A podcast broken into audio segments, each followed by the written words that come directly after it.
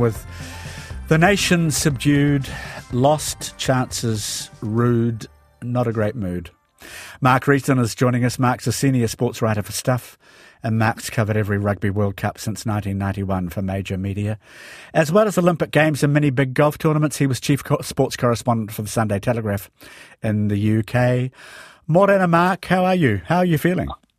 I'm, I'm feeling probably a little better than most of the country. Yes, it's a glorious morning here in the Wairarapa, but there's a cloud, I, obviously.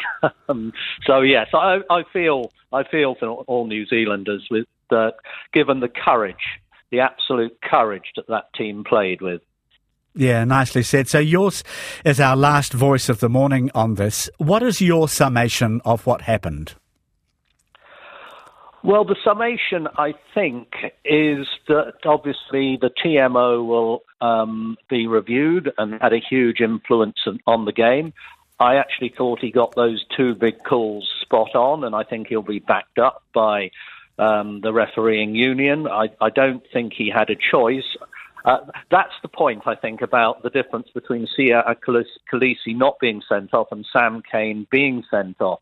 They would be desperate not to issue a red card in a World Cup final. And so they looked hard for mitigation in both instances. And in the instance of Siya Kolisi, there was plenty of mitigation. He was bent, he was trying to get low. Impact was first just with the shoulder ahead of the head.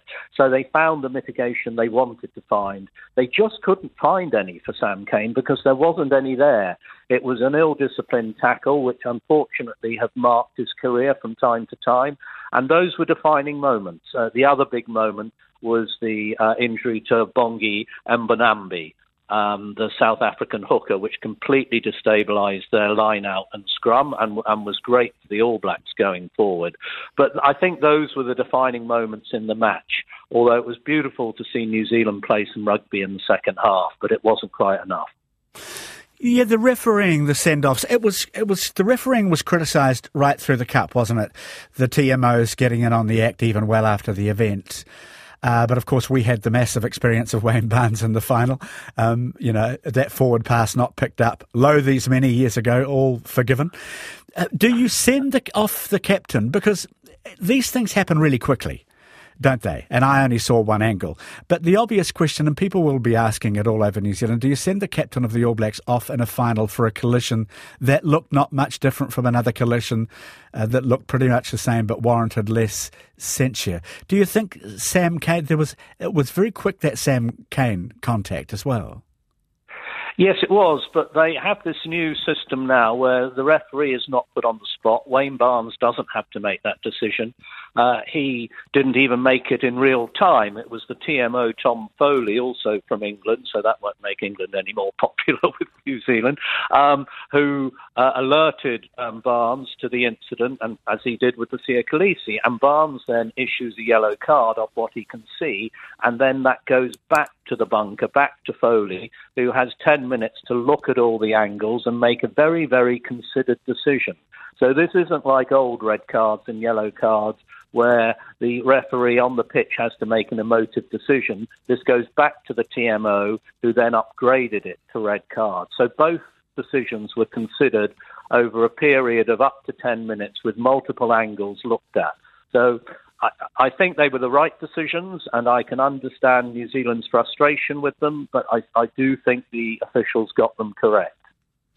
Was this a worthy World Cup final? Maybe that's even a, well, it was in terms of, as you say, in terms of bravery, but was it a worthy showpiece?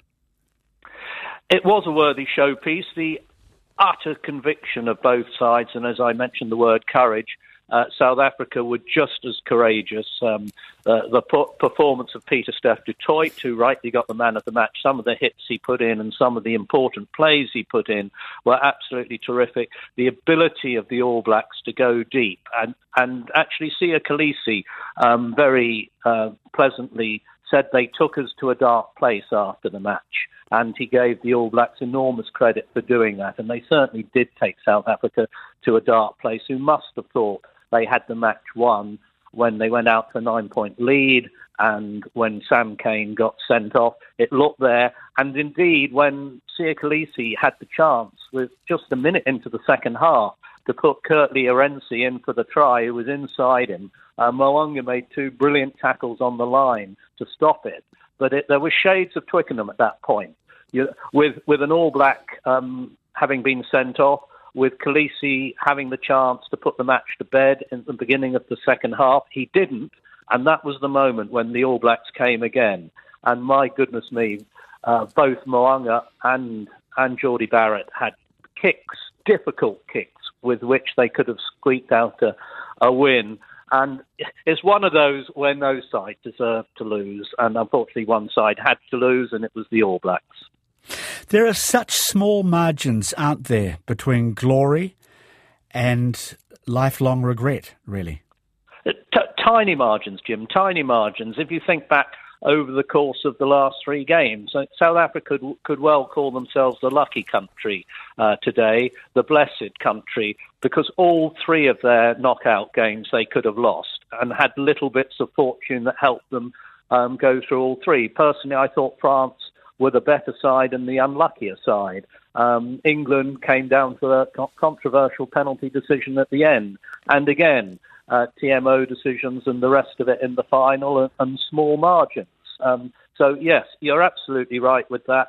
Um, that is rugby at this level, and you have to be lucky to win a World Cup. And on this occasion, South Africa uh, were lucky in spades, far, far luckier than any other side. I, I think, in a small way, the mana which Siya Kolisi has as captain sometimes slightly plays into that. He has such enormous respect that refs are all human, and perhaps that can slightly sway them on occasion. But yes, um, well done, South Africa. But my goodness me, you had your luck along the way.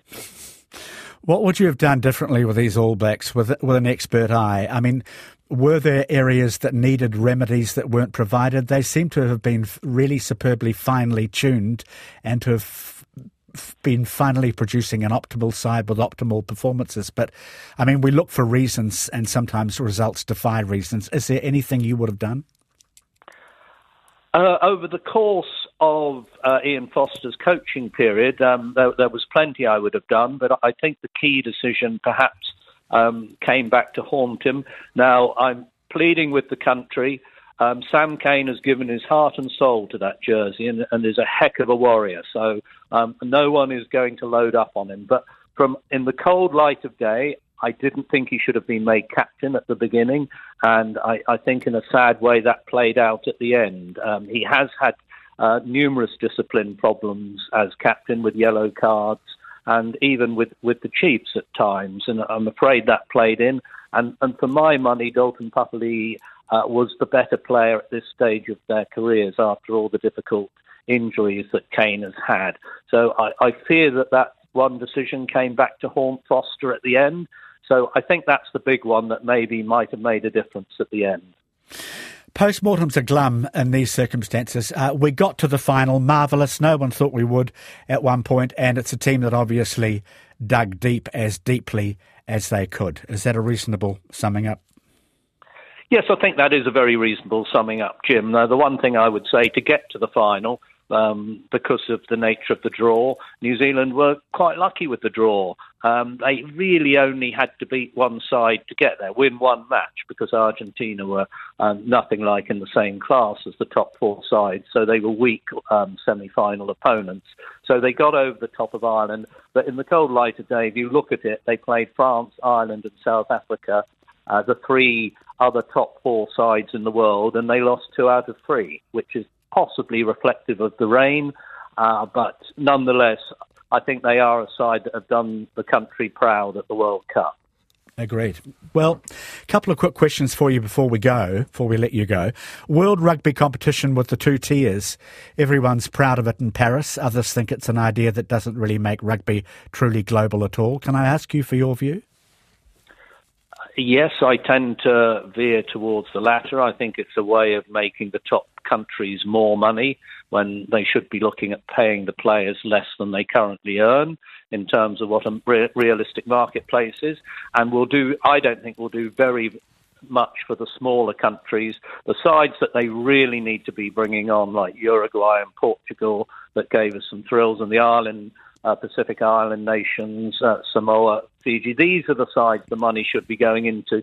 Uh, but um, I think Fiji will probably play in this competition, but the others are going to be left stranded once again. And so by the time we get to the next World Cup, the gap will be just as huge as it always is. So I think they've missed an opportunity, as they always do with the smaller countries. And did you notice Eddie Jones, by the way, uh, according to media reports anyway, would uh, quite like uh, out of the Australian co- coaching job and, of course, would like some money to go with that as Wallaby, Wallabies coach.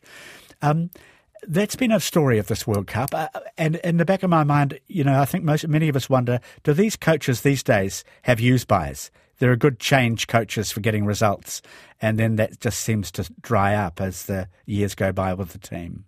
Yeah, no, I think that's completely right, um, Jim.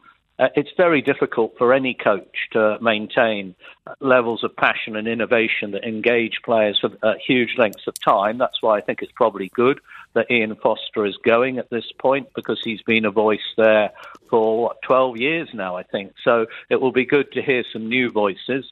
And Eddie Jones is in his 60s. He was always a one cycle coach anyway. He came in like a whirlwind and, and players were stirred up. But after a while, they got fed up with the lack of loyalty that he often shows, not just to the players, but to the coaches also. And he, he coaches at such an intense level that the players just don't get that into a second cycle. So, yes, I think there is a shelf life, and, and it's a different shelf life for different coaches. Eddie's was always a short one. England should have replaced him after the last, last World Cup. They didn't learn the previous lessons. Some coaches have a slightly longer one. Um, so, yeah, I think you're right in that assessment. Mark Reason, always good to talk with you, and especially through this uh, Rugby World Cup. Thank you for joining us on Sunday morning. It's been a pleasure, Jim. Cheers.